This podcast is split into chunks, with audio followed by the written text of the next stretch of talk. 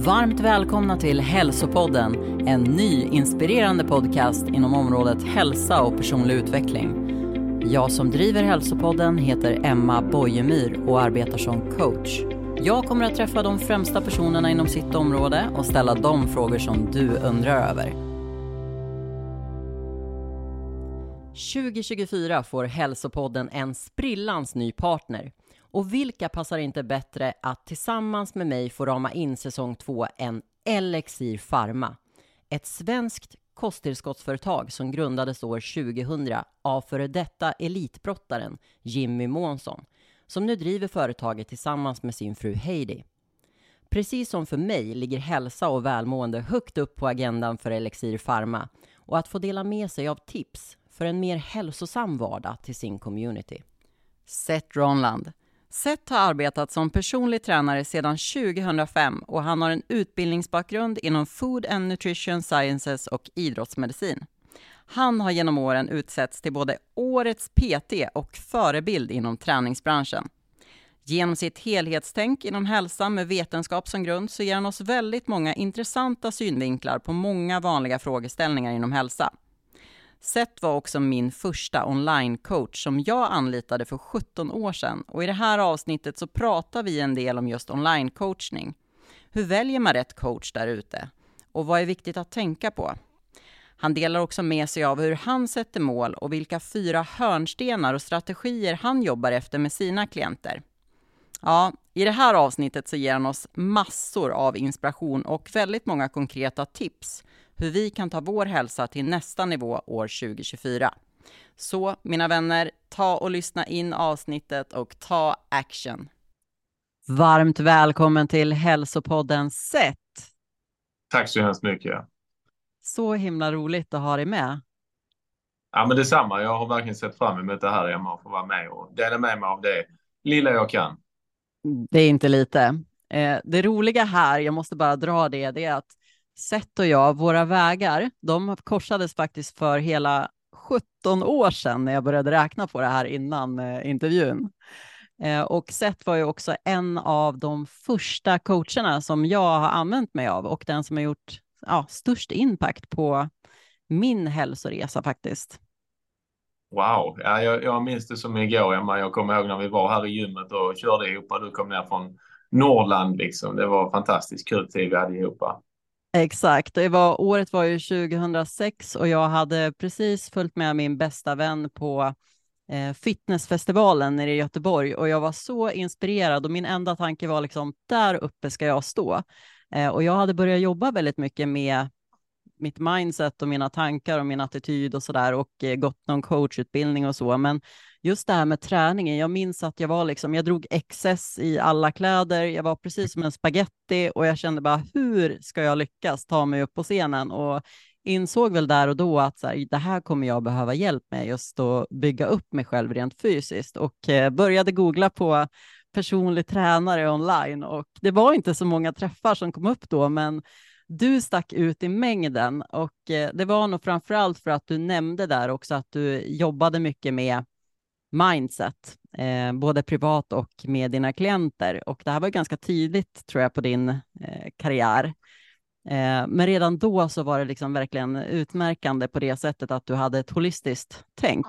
Mm. och det fångade mig direkt och sen hade vi ett väldigt lyckat samarbete där jag Eh, efter en, två år gick upp och vann hela fitnessfestivalen i min klass och eh, det är mycket tack vare dig Seth. Så tack så hemskt mycket för allting du har lärt mig.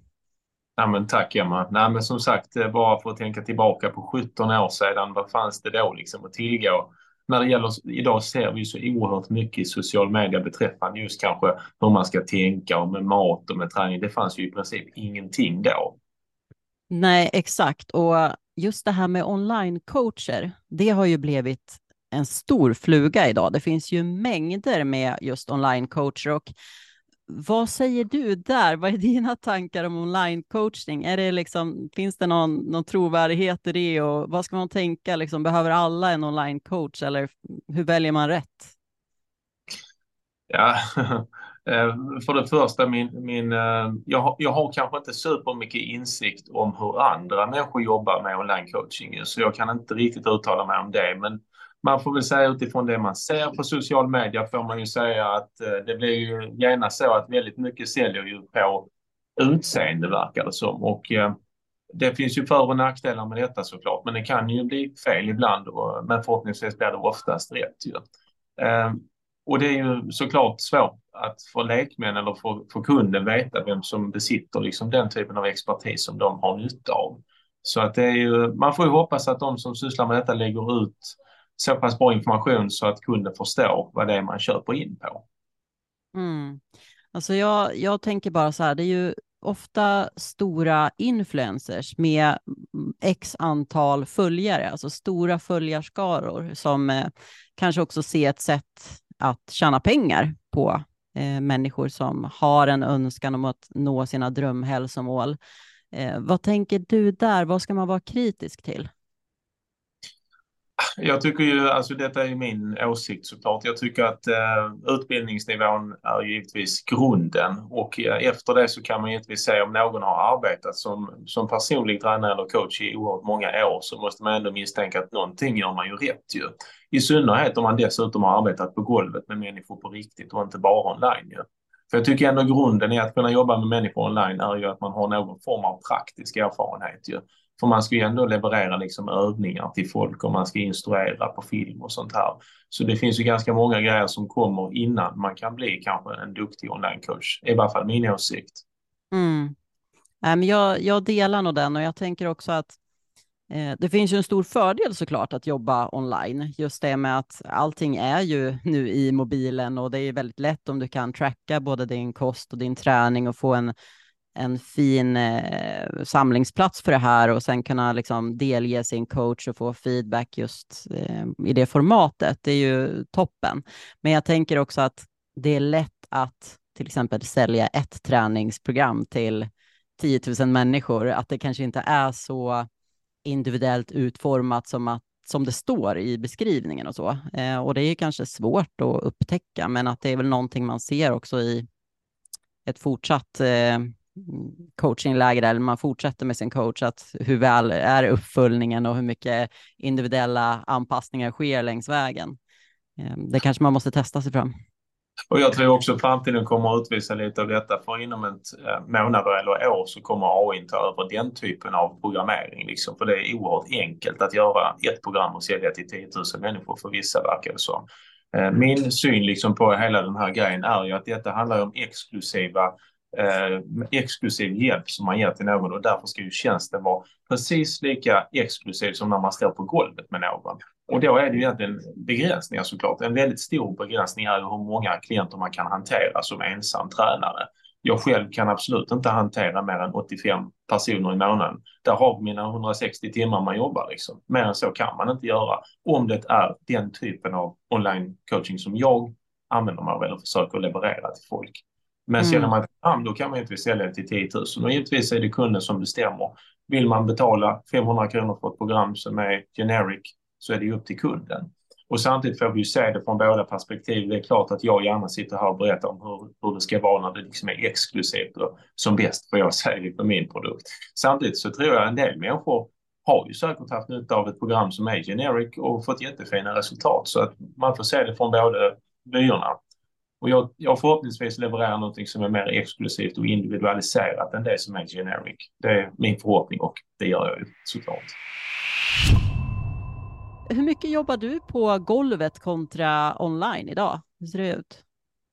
Ja, alltså jag har ju kanske gått där från 80 till 100 timmar i månaden på golvet till att numera kanske leverera runt 40-50, ja, som mest 60 kanske i månaden.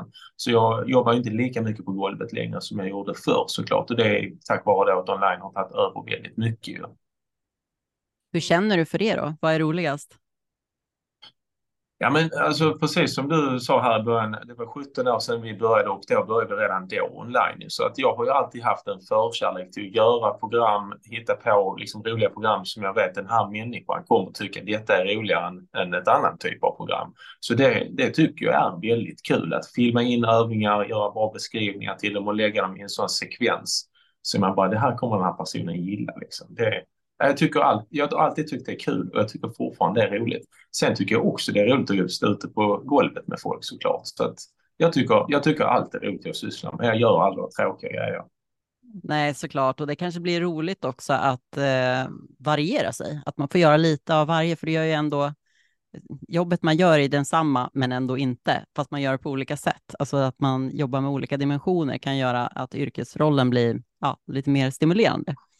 Ja, det har du helt rätt. Jag menar variationen i, i det jag har gjort sedan jag började är ju det som gör att man fortsätter för att det är så extremt kul och utvecklande för en själv också.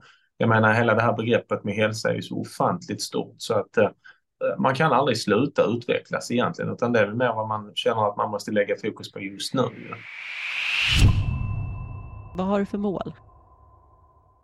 Ja, alltså jag tycker hela den här eh, saken om målsättningar är en ganska komplex fråga. Eh, så frågan är, har jag några mål egentligen?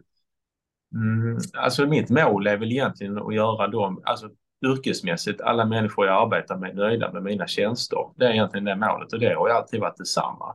Jag är väl ingen sån person som direkt sätter upp sådana här jättestora målsättningar utan det växer mer fram kanske av ett intresse.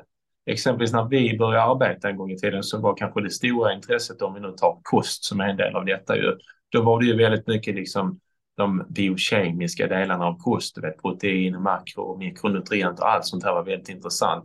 Var på det efter några år liksom ebbar ut i att okej, okay, det här är inte så intressant längre. Och där börjar man kanske sen tänka på varför sköter sig inte vissa folk? Vad är det för beteendemässiga strategier som man behöver inte för att få dem att börja sköta sig bättre?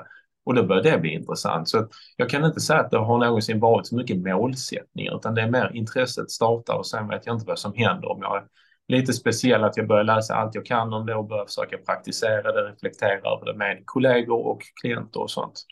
Mm. Om vi går in på nästa sak då som är dina hörnstenar. Eh, vilka har du som du jobbar efter med klienter? Ja, men det har väl varit samma sedan vi började egentligen. De här eh, orden som jag har använt som har stått på väggarna i gymmet och som har stått på väldigt mycket av mina program och sånt. Och det är det vi kallar mindset eller inställning. Eh, sen är det kosten eller nutrition. Sen är det rörelse eller movement. Och sen recovery eller återhämtning. Strategier för att återhämta sig både fysiskt och psykiskt. Ju. Så mindset, nutrition, movement, recovery. Och detta tog ju ganska tidigt eftersom det var i USA på den tiden när det fanns något som hette Attis Performance så var det deras honnörsord egentligen som man gick efter. Och då tog jag det rakt av bara. Sen vill jag givetvis göra det till min grej för jag använder inte deras strategi. Men jag tycker att det är väldigt, väldigt eh, omfattande för vår hälsa. Det involverar så mycket saker ju. Mm. Och vad, på vilket sätt jobbar du med mindset då med dina klienter? Ja, det är ju en väldigt komplex fråga tänker jag. Så det beror ju helt på vad, vem klienten är och vilka typer av eh, ja, målsättningar eller resultat de söker ju såklart. Ju. Så där finns ju alltifrån de som har liksom de fysiska målsättningarna att eh, springa snabbare, lyfta mer eh, eller exempelvis då förbättra fysiken rent kosmetiskt som vissa vill ju, gå ner i vikt och så där, där uppstår ju en del olika saker man behöver reflektera över för att komma vidare så att säga. Eller så handlar det bara om träning. Men för de flesta människorna man arbetar med handlar det faktiskt om att reflektera över kärnvärden som man, som man håller nära sig själv liksom. Och vad de betyder och hur vi sen får ut detta sen på golvet när man faktiskt tränar eller när man står och lagar mat till sig själv eller sin familj eller hur man tänker om sina eh, pass som inte blev bra och sina pass som blev bra. Alltså det är ju så oerhört stort det här med mindset så man får nästan försöka definiera det lite närmare på en viss typ av kontext tänker jag. Mm. Har du läst några extra kurser just för att jobba med liksom beteende och tankar och så eller är det egna erfarenheter som har byggt den här?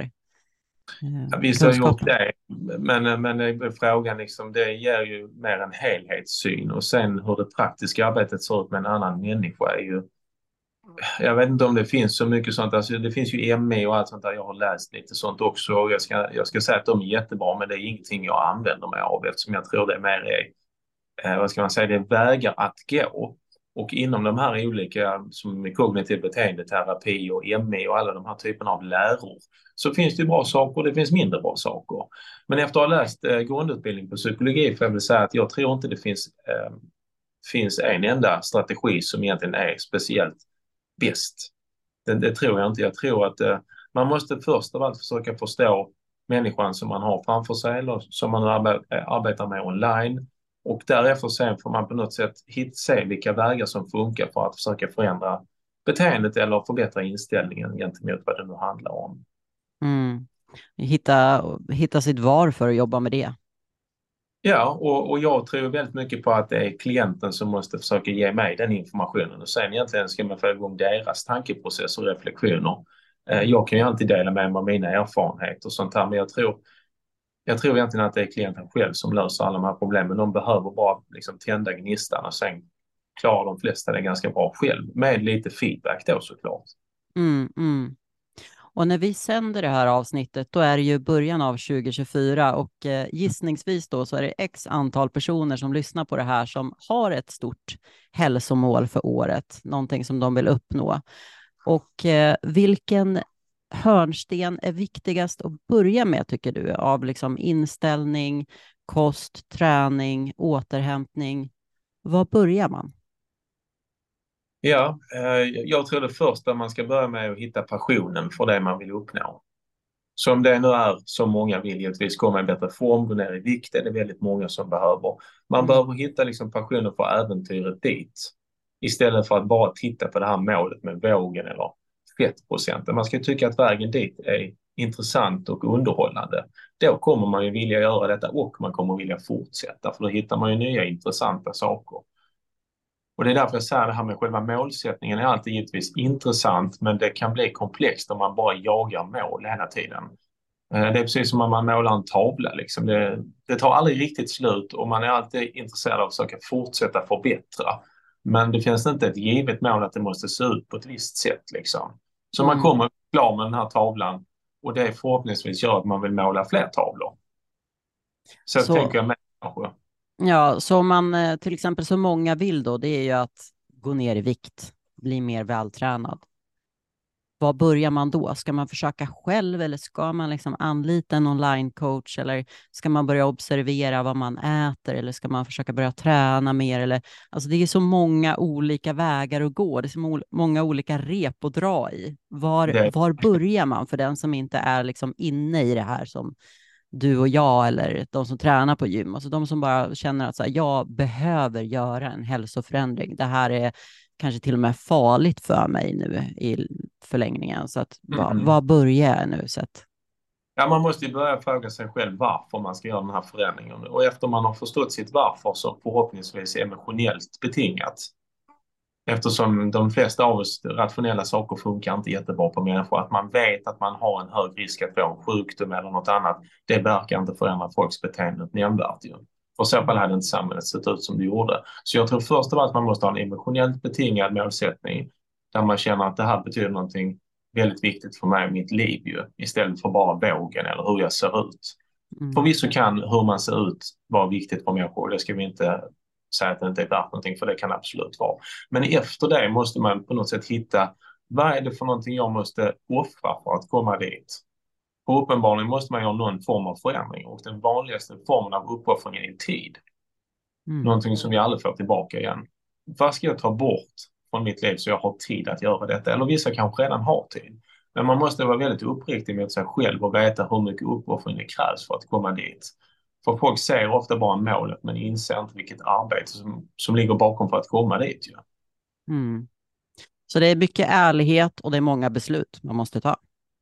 Ja, det är det. Man måste reflektera ganska djupt och kanske skriva ner det här som man faktiskt vet varför man en gång tog den här vägen. För att många slutar Vi vet att de flesta kommer ju avbryta det här långt innan de har nått sitt uppsatta mål och det är frågan såklart varför. Mm. För att man inte har gått igenom de här strategierna innan. Liksom. Just det. Ja, för det är också en fråga så här att när man kommer igång då, man kanske har en plan för hur man ska äta, hur man ska träna och man har något riktmärke för att när man ska ligga i sängen och så där. Det kommer ju, alltså livet kommer emellan och det händer saker och det blir bråk i familjen eller det är mycket på jobbet och det är så himla lätt att hitta ursäkter till varför man inte ska följa sin plan.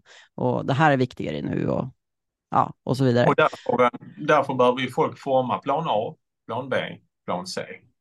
Mm. Precis som vi som på något sätt gör det här automatiskt. Eh, du och jag och många andra som liksom lever det här livet. Det spelar ingen roll om det blir lite strul någonstans. Någon typ av träning gör vi. Någon typ av bra mat försöker vi äta, även om det inte är optimalt. Mm. Samtidigt så är det optimalt att göra det bästa man kan av de förutsättningarna som finns ju. Men mm. det gör sällan människor under lång tid utan de har redan bestämt sig för plan A är plan A. Om inte den funkar, då får det vara så. Och där är liksom den stora skillnaden på oss och på de som inte lyckas. Ja, och där tror jag ju verkligen att eh, det är många som inte har en plan B och en plan C, utan man går ut ganska hårt med att så här, okej, okay, nu på måndag, då ska jag träna måndag, onsdag, fredag. Och sen kommer måndagen och så är det jättemycket på jobbet och du har ingen ork klockan fem liksom. Och det är barn som ska eh, ha middag och de ska i säng och det är träningar och allting. Och sen blir det onsdag och träningen blev inte av då heller. Så man känner liksom på fredag morgon att nej, jag skiter i den här veckan. Vad skulle du vilja säga till den personen? Att, att i mångt och mycket handlar det om att hålla sig på någon av de här olika planerna man gjort. För gör man bara plan C som kanske var 15 minuter träning istället för att ha det här 90 minuters gympasset. Bara genom att göra de 15 minuterna så är man lite i zonen ändå, liksom zonen där man vill vara när allting flyter på. Okej, okay, jag kan inte träna så mycket, men det känns ändå okej. Okay, liksom. Jag kan fortfarande se till att försöka äta så bra jag kan och sköta min sömn och må så bra som möjligt. Så det behövs ju inte så mycket för att hålla sig kvar i zonen. Men om man släpper det helt så är man ofta borta ur den zonen där man gör sina bästa val. Mm. Ja, men det är verkligen ett jättebra tips. Så jag kan på sätt och vis relatera nu när jag är föräldraledig och liksom mitt tredje barn. Jag menar, det är inte lika lätt för mig nu att vara 100% dedikerad och göra det helt enligt mina egna önskningar som för 17 år sedan när jag hade liksom bara me and myself eh, att tänka på, utan nu är det liksom, nu är det många andra också som, som vardagen ska funka för och då kan jag tänka liksom, okej, okay, jag har nu 40 minuter innan jag ska hämta barnen. Vad kan jag göra? Jag kan ta en rask promenad. Eh, jag kan ta en kettlebell här, här och köra liksom en liten cirkel med tre övningar. Det tar kanske en kvart eh, och då känner jag ändå att så här, wow, för jag fick mer energi. Eh, och har jag då lite mer tid i helgen, då orkar jag liksom och så har jag den motivationen till att eh, träna igen eller göra en kortis igen eller ett lite längre pass eller vad, vad nu eh, situationen tillåter. Så att det där tycker jag kan vara liksom, det är ett, verkligen ett jättebra tips att göra någonting litet istället för att strunta i det helt, för då är du fortfarande lite på banan. Ja, precis. Och jag menar, eh, du och jag vet ju hur det är. Liksom, du har tre kids, jag har fyra kids och man företagare som man är. Det är ju sällan man kan få till sin vecka som man skulle vilja. Men samtidigt så, så vet man att gör jag bara de här sakerna så vet jag att jag kommer att hålla mig på banan fortfarande och må så bra jag kan. Och det räcker ju, för sen kommer den veckan när det faktiskt funkar och då blir man överlycklig för det. Mm. Ja, men verkligen. Och man har fortfarande den där grunden. Man har liksom inte tappat allt. Och jag kan ju fortfarande få kommentaren så här, men gud, hur orkar du? Hur hinner du träna, Emma? Så här, Ja, hur hinner jag? Eh, jag tar varje tillfälle jag får. och mm. är jag frisk så kör jag, för att jag, liksom, jag tar inte den här diskussionen heller med mig själv, att så här, orkar jag? Känns det rätt? Är det bra väder? Får se, har jag några skor som passar? Utan jag liksom, okej, okay, nu har jag 40 minuter, jag tar en liten joggingtur här med löparvagnen. Liksom. Eh, man, bara, man bara kör, man ifrågasätter inte så mycket. Och det, det är kanske det också, att folk eh, tillåter den här diskussionen pågå i sitt huvud, att så här, är det verkligen rätt och blir det bra och blir det, räcker det att köra 30 minuter eh, träning? Mm. Kommer det att ge resultat? Alltså man övertänker lite grann eh, varje steg. Vad tror du? Ja, men det tror jag absolut. Och som sagt, resultat får man ju om man är konsekvent över lång tid. Och sen om man är konsekvent med 30 minuter eller två och en halv timme, liksom, så länge man är konsekvent över lång tid, då får vi resultat. Mm. Och det har svår, de flesta har ju svårt att acceptera det här med att vara konsekvent över lång tid eftersom det är väldigt utdraget ju. De flesta springer ju hellre 100 meter än, än ett maraton liksom. Mm. Men det är, den, det är den mindseten man måste ha liksom. Det här är en livslång uppgift att försöka må så bra man kan. Det, det kommer inte finnas något slut. Nej. Utan vi måste göra vårt bästa för varje dag och sen ibland blir det precis som vi vill, ibland blir det plan C. Det är bara att acceptera och acceptans är ju ett viktigt ledord i allt det här. Elixir Pharma är ett svenskt kosttillskottsföretag som grundades år 2000 av före detta elitbrottaren Jimmy Månsson. De tillverkar kosttillskott och vitaminer för livets alla faser och cykler, både för dig och för alla du tycker om, för att ge en mer positiv effekt på hälsan. De finns helt enkelt för alla de tillfällen när livet kommer emellan och du behöver en knuff i en ny riktning. Elixir Pharma har kosttillskott för hela livet. Vi går in på ett mycket omdebatterat ämne då, kost. Vad har du för kost som du förespråkar? Ja, alltså jag förespråkar ju en kost som fungerar för individens eh, speciella förhållande.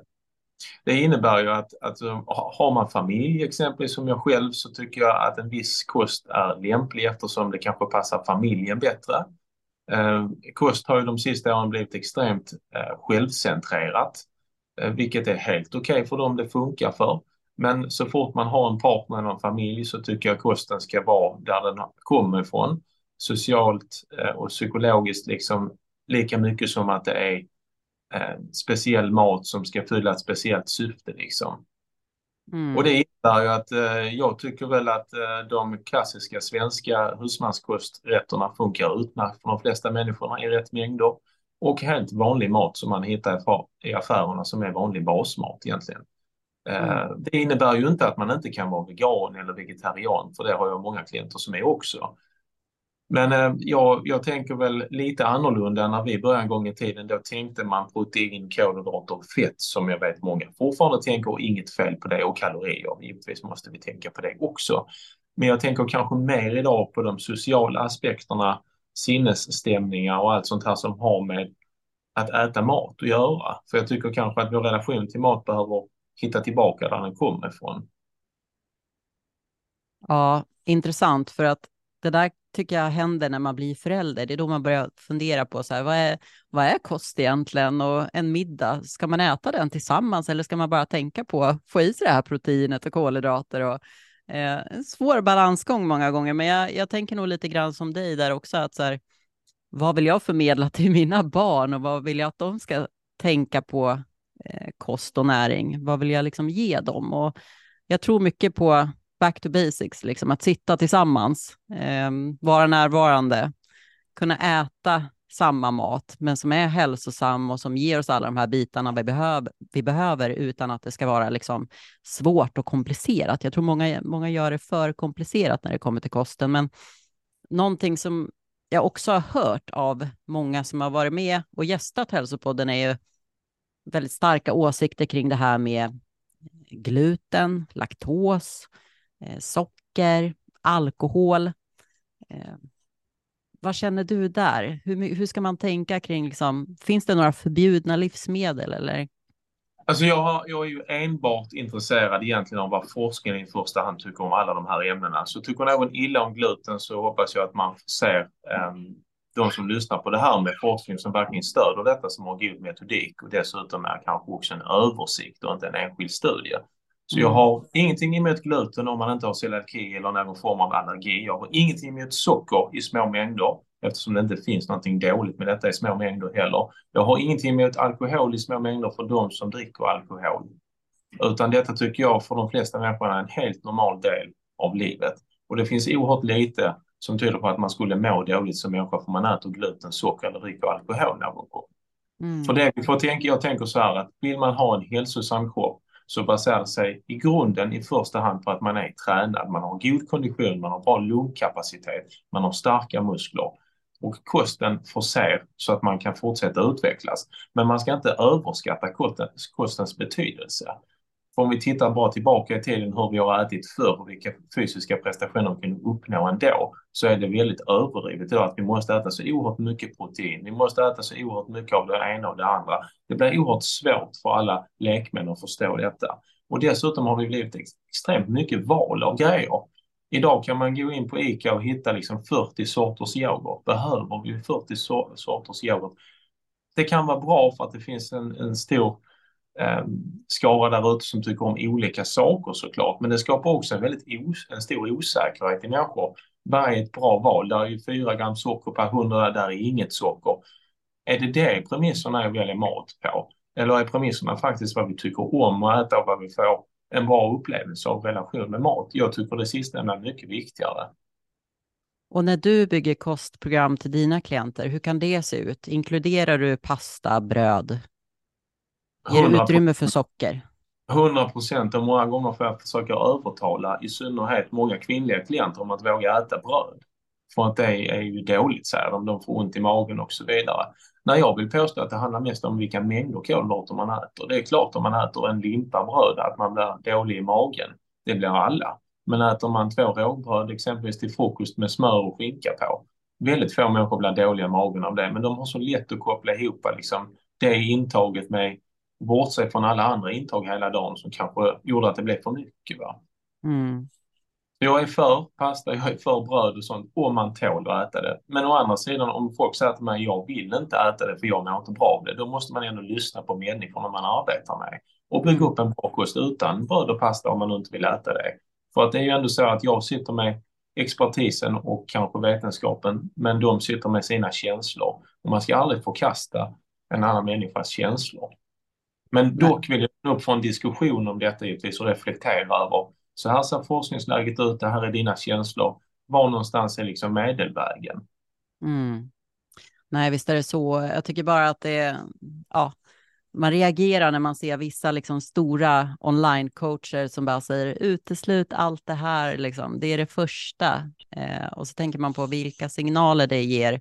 Det är klart att om man då sitter med en stor pastaportion med köttfärssås som är jättegott och det är lite husmanskost över det också, att då får man ju nästan ont i magen bara av vetskapen att så här, det här kanske inte jag borde äta. Eh, så jag tänker att det där hänger ihop också, att det är många som mår onödigt dåligt bara för att de känner skuld över att det här borde jag kanske inte äta, det kanske inte är bra, alltså det här är bannlyst liksom. Eh, vad tänker du om det? Alltså att man har egna tankar kring vad som är okej och att det blir nästan ett ätstört beteende. Ja, att ha egna tankar och sen lägga ut det kanske stort på social media är helt okej okay, så länge man skriver att det här är min åsikt. Det tycker jag helt Alla människor måste få sina åsikter. Men man måste också vara, vara, understryka att det här är inte forskning utan det är min åsikt. Mm. Eh, men som du säger här så tror jag det finns oerhört mycket psykisk stress över det som försiggår i social media när det gäller just att det är farligt att äta det här och allt, allt sånt liksom. Det blir väldigt jobbigt för lekmän för att återigen det blir för många val. Och sen återigen om vi tittar på liksom trenderna på social media så är det ju liksom de som säger vad man inte ska äta och det som är farligt som får absolut mest anhängare. De som är lite mer vad ska man säga, vetenskapligt eh, underbyggda i sina åsikter blir sällan lika många följare för de är inte lika offensiva. Man kan ju inte vara så offensiv om man ska vara vetenskaplig för det är en gråzon. Vi vet inte exakt 100 procent. Men vi har ju sannolikhetslära exempelvis utifrån studier och det är inte så sexigt tyvärr. Mm. Visst är det så. Och jag hade ju ett avsnitt med eh, nutritionisten Anki Sundin också och hon är väl en eh, som liksom dig väldigt tydligt också understryker så här vikten av att det finns ingen, inga vetenskaplig, eh, liksom, det finns inga, ingen forskning som eh, styrker att det skulle vara farligt med gluten eller just den här livsmedelsgruppen och så.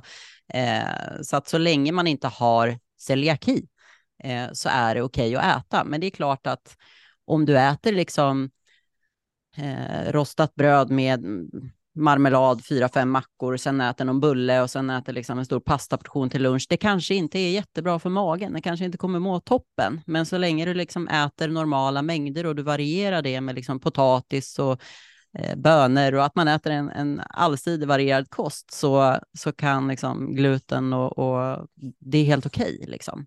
Mm. Ja, och det beror också på vilket energiutskott man har. Ju. Är man exempelvis en människa som älskar uthållighetsträning och kanske bedriver fyra, fem timmar i veckan, då mm. kan det definitivt vara på sin plats att äta rostat bröd och marmelad och smör. Därför att den energin behövs ju. Medan för de flesta av oss, inklusive mig själv, där man inte har kanske mer än ett par timmar träning i veckan som är blandat styrka och kondition, då finns det inte riktigt utrymme att äta så stora mängder. Det behövs ju helt enkelt inte. Nej, Nej det är så sant. finns det ganska lite kost som liksom är dålig per esse, men det kanske inte passar för den här individen just nu i form av den fysiken de besitter och den typen av träning som bedrivs. Mm. Det är återigen att åt kolla på sig själv. Eh, vad är det jag behöver? kontra liksom hur ser min eh, livsstil ut, hur mycket rör jag mig och vad är, vad är målet kanske framför allt? Ja, och wants and needs. Vad, vad vill man och vad behöver man? Precis, och försöka hitta den mellanvägen där är ju jätteviktigt såklart. Mm, och vad är jag beredd att eh, uppoffra? Mm. den också. Och, Fredagsmyset med familjen är kanske inte alla villiga att uppoffra. Det behöver man ju inte heller. Nej, exakt, för det är väl också en vanlig liksom, eh, respons eller någonting man får höra de gånger som jag också har jobbat med kosten eh, i personlig träning, för den är så, så pass viktig. Eh, och så här, ja men nej, jag är inte beredd att gå på någon kostplan för att jag vill kunna ta ett glas vin på helgen och jag vill kunna köpa lite godis ibland och så här, ja men vem är det som säger att du inte kan det, brukar jag tänka då. Mm. För i min värld så, så en hållbar hälsa Eh, där finns det inga förbud. Eh, vad säger du? Nej, men jag håller 100 procent med och jag menar några av mina mest vältränade klienter genom åren, de äter i stort sett det som, som de vill äta och om de nu vill dricka alkohol så kan de göra det emellanåt, liksom, om man nu tycker att det är viktigt. Jag tycker kanske personligen att alkohol inte hör till hälsa, men samtidigt finns det de som tycker att den sociala biten av alkoholintag är det. Så det är tycker jag är rent åsiktsbaserat. Men vi kan ju alla vara överens om att alkohol knappast ger en bättre fysik och bättre hälsa. Mm. Eh, social hälsa kanske man ska diskutera om det förbättras, men det hör inte hit nu tycker jag. Och om vi går vidare in på hörnstenen träning då. Vad, vad ska man börja med där som nybörjare som vill komma i form här 2024? Ja, man ska ju börja med först av allt beroende på lite vad man har för erfarenheter av träning. Jag menar det kan ju vara dåliga erfarenheter från skolans gymnastik där man inte passade in på det narrativet som beskrivs hur man skulle vara där ju. Så vissa har ju dåliga upplevelser av träning, vilket man måste kanske hitta ett annat sätt att få positiva upplevelser av träning istället. Så man bör hitta tillbaka till det här att det är kul att röra på sig ju. Eh, men jag tycker väl generellt sett att om man ska sätta igång någon form av träning ska man i första hand försöka exponera sig för träningsformer där man får vara med och uppleva och se vilka träningsformer man tycker om. Det är ju alltifrån klassisk styrketräning till kanske lite nymodigare styrketräning till yoga, till crossfit, till gruppträning. Alltså det finns ju så oerhört mycket att välja på idag. Och jag tror man måste bara säga att det finns inget som är fel eller rätt. Det finns ingen träning som är dålig eller eller så heller, utan man måste helt enkelt hitta det. Och för att hitta det man vill så måste man exponera sig ju. Det är i alla fall min strategi för mig själv och jag tycker också att mina klienter ska göra det. Så har man aldrig provat dansa, gå på en dansklass. Har man aldrig provat yoga, prova yoga. Liksom. Det är jag väldigt öppen för. Sen behöver man inte tycka om det. Men har man inte gjort någonting så kan man inte uttala sig. Då vet man inte heller vad man tycker om. Ju. Mm. Och genast när vi pratar kost är det så mycket lättare för folk. Har du ätit på asiatisk restaurang? Ja, men det har jag testat. Har du ätit libanesisk? Det är så lätt för folk att testa. Men när det gäller träning är det genast, nej, men det kan inte jag. Det passar inte mig. Och det tycker jag är en ganska tråkig inställning till, till rörelse generellt, att man måste våga testa. Ja, och jag tänker så här, den personen som ändå har, är en, om man säger så här, sporadisk tränare som liksom tränar i perioder, de vet ju oftast vad det är de bör gå till. Men sen har vi den här gruppen som jag också har i min bekantskapskrets och jag gissar att du har en och det finns jättemånga där ute som bara, nej men jag är inte en tränande person, jag har aldrig tränat i hela mitt liv. Mm. Och inte är speciellt nyfiken heller, men vill, vill absolut nu ta sig i form, vill gå ner 5-10 kilo vill bli starkare, vill slippa ha ont i ryggen. Vad ska den personen göra? Ja, alltså den beskrivningen av att jag är inte en tränande person är ju en form av identitetsfråga såklart. Och eh, kan man ha den identiteten och ändå lyckas? Det är ju en fråga jag själv har ställt mig många år och jag har inget svar på det. För jag tror genuint att det finns människor som inte är träningsmänniskor. Eftersom vi alla får lite olika utsöndring av olika aktiviteter vi gör. Vissa får exempelvis jättemycket kanske dopamin av att lyssna på bra musik där man känner takten medan någon annan inte får det. Så att vi är ju alla olika. Men man måste ändå hitta någonstans där man känner att det här är okej okay att syssla med. Och återigen, då tror jag det bästa man kan göra om man är en sån person är att ta hjälp av någon som är expert på ämnet, det vill säga en personlig tränare. Och på golvet eller online, det vet jag inte, men man behöver ta den hjälpen. För, för då kan man genast komma vidare. För oftast har ju de här individerna som arbetar praktiskt med detta en, en annan kunskap och är vana kanske också att träffa folk som inte är den här tränande människan. Jag har många klienter framförallt fysiskt, som aldrig skulle gå till gymmet om inte jag var där. Mm. Och det kanske är så att den människan är, är så. Mm. Och det är Men- helt okej, de löser det ändå. Ja, och är det lika bra att träna hemma då, som att gå till gymmet? Eh, det tror jag det kan vara. Jag har flera goda exempel på människor som bara gör hemmaträning som är väldigt både vältränade och gör extremt mycket olika varierande träningsprogram faktiskt, men bara hemträning. Så jag tror det, men jag tror den överhängande mängden av befolkningen behöver den här gå ifrån hemma, komma till ett annat ställe. Nu är jag här för att göra en uppgift och det är att träna. Det tror jag många fler är faktiskt. Vi har sett alldeles för många just att köpa ett hemmagym och inte lyckats kanske. Men frågan är såklart, då, har man då haft någon som bistår en med programmen som man ska göra hemma, för då blir det genast lite mer seriöst ju och någonting man måste följa. Så jag tror att de flesta eh, funkar nog bättre på gymmet, för då blir saker och ting gjorda. Men en del människor kan nog träna hemma och lyckas väldigt bra med det också. Ja, och det finns ju många olika alternativ eller olika setups där som i hemmamiljön också. Jag menar, under pandemin, då såg man ju att den här livesänd träning, det växte ju enormt och även eh, att man laddade ner eller kollade på klipp på Youtube, eh, både yoga och liksom high intensity kroppsviktsövningar. Alltså det här, det bara exploderade och man såg stora eh, profiler växa fram också inom de här olika genrerna. Så att det är klart att det finns ju många fler alternativ nu än vad det fanns förr om man säger.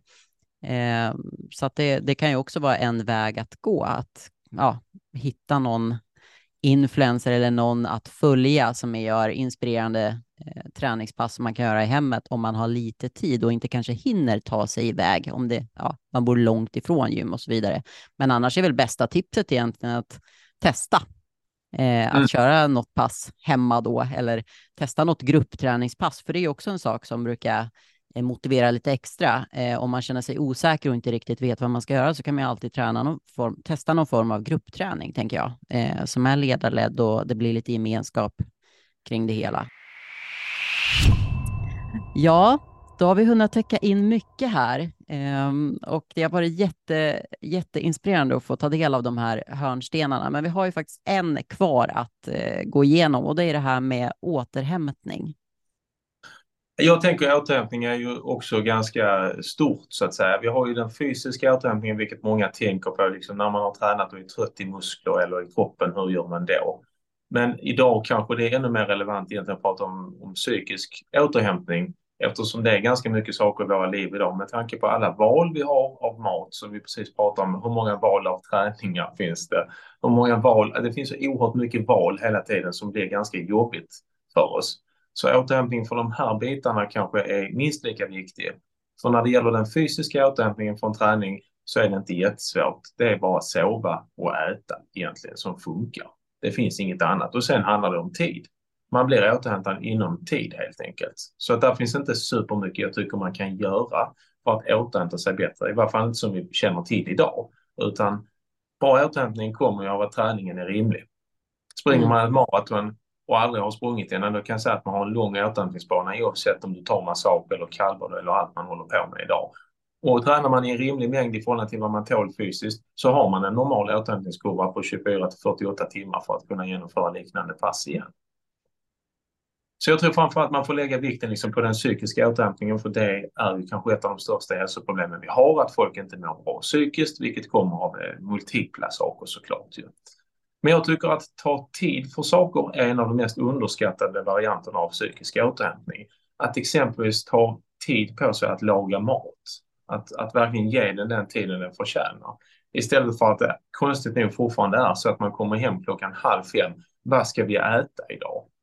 Där har vi ytterligare en daglig stress som förstör mycket för människor. Istället för att gå tillbaka till vad vi har alltid gjort för. Man har en sedel för hela veckan där man vet vad man ska äta de olika dagarna. Och när det exempelvis är fredag, låt oss göra mat i en timme tillsammans och sen sitter vi ner och äter lång tid.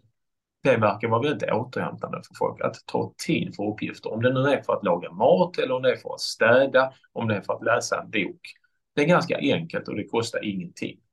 Mm. Gud vad inspirerande. Har du en matlista hemma som ni kör med familjen? Jag skulle säga att vi själva försöker leva som vi lär såklart. Så svaret är 80 procent av tiden ja. Finns det tillfällen även jag kommer hem och undrar vad vi ska äta?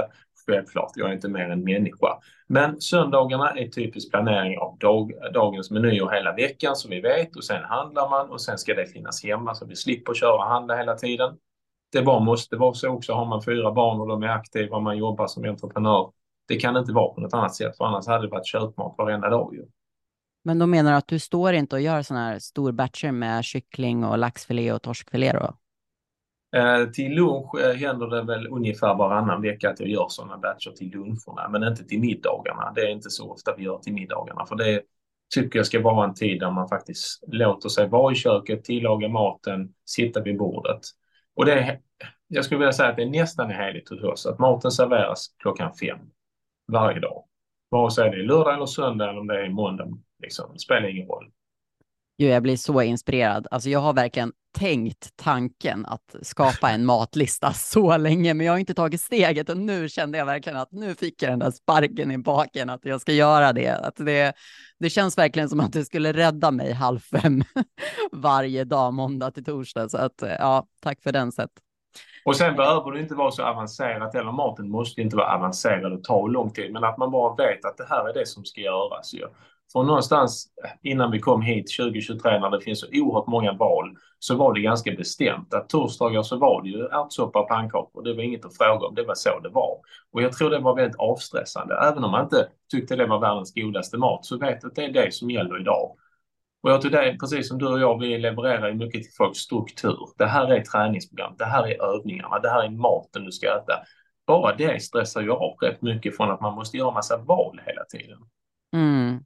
Visst är det så. Och mitt syfte med hälsopodden, varför jag startade den också, det var ju också att förmedla någonstans ett eh, hälsosamt och hållbar syn på hälsa och göra det enklare för folk att göra rätt val. Och eh, jag tycker här tillsammans med dig i det här avsnittet så känns det verkligen som att så här, vi lyfter eh, tillbaka eh, svensk eh, husmanskost. Eh, att, mm. alltså, jag tycker verkligen vi ska hypa upp det, för att det behöver ju verkligen inte vara dålig mat, utan det finns ju så många sätt att göra hederlig svensk husmanskost, köra en matsedel för veckan, göra det på ett näringsfullt och bra sätt utan att eh, man ska uppfinna hjulet igen så att säga. Eh, och det passar också hela familjen oftast.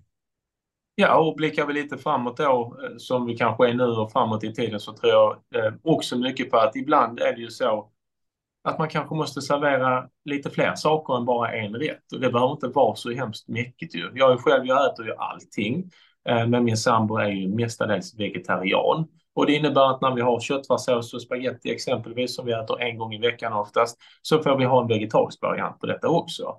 Så då tar det ju lite längre tid att laga förvisso, men det finns också en liten buffé av saker att välja på. Folk sitter ihop och du vet hur barn är. Idag är det bara pasta som ska ätas, idag är det bara gurka och vad det nu är.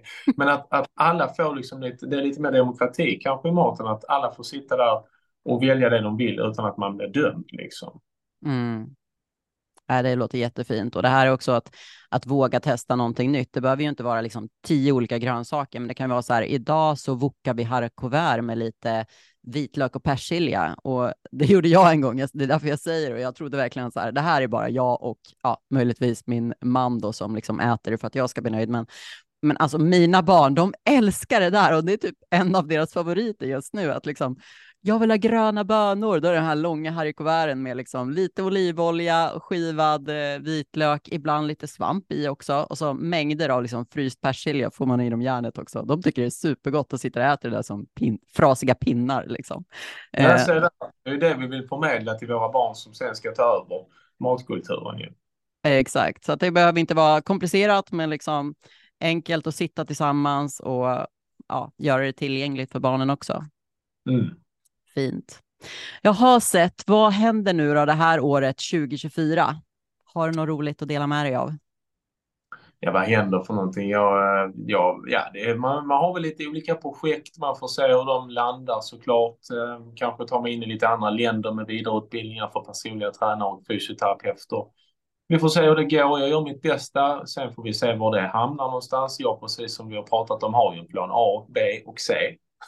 Såklart. Så att, målsättningar finns det väl till viss del, men sen samtidigt mitt liv är inte styrt av målsättningar, utan det är ju snarare då att alla kunder eller alla, alla relationer man har professionellt i yrkeslivet att se till så att de är nöjda med mina tjänster som jag förser dem med. Och det kommer jag fortsätta göra tills jag slutar. Sen om det är att komma utomlands till ett annat land eller online eller stå på golvet i Ystad, liksom, det spelar mig ingen större roll egentligen. Kör du några utbildningar i eh, Sverige? Ja, men det gör vi ju. Alltså, vi, vi har ju då en föreläsning från Umeå universitet och Anton som, eh, som ska vara snart om psykologiska perspektivet på träning som man ofta inte pratar om. Liksom. Eh, och vi har, ja, vi har lite olika Zoom-föreläsningar i synnerhet och sen har jag lite andra jobb ute på olika gym där jag föreläser och utbildar också. Ja. Kul. Och vill man komma, komma i kontakt med dig eller läsa mer om eh, företaget, eh, var hittar man dig då? Evidensbaseradpraktik.com hittar man alla kurser och eh, vem som jobbar hos oss och så. Mm. Toppen. Jag lägger en länk där också i, i avsnittsbeskrivningen så kan alla hitta dit. Tack. Och eh, avslutningsvis då, vad vill du ge för eh, tankar eller vad vill du säga till lyssnarna som har lyssnat på det här avsnittet 2024? Vad har du att ge? Uh, ja, alltså jag tycker kanske en av de viktigaste förmågorna vi har i livet, uh, eller kognitiva förmågorna vi kan, vi kan ha mer av, är tålamod. Så det är tålamod vi ska ha. det tror jag är väldigt bra att ha det i alla de här sammanhangen med hälsa, för allting, är, allting tar lång tid. Man måste acceptera detta. Har man tålamod, då klarar man det. Helt rätt. Du, stort tack sett för att du ville gästa Hälsopodden och jag ser fram emot att höra mer av dig i framtiden. Stort tack Emma. Stort tack för att du lyssnar på Hälsopodden. Och är du som jag, att du brinner för hälsa och personlig utveckling? Ja, men då ska du prenumerera på podden, ge oss ett omdöme, ge oss några stjärnor så att vi får veta vad du uppskattar med podden. På Instagram heter vi Hälsopodden. Följ oss gärna där. Och tills nästa gång, ta hand om dig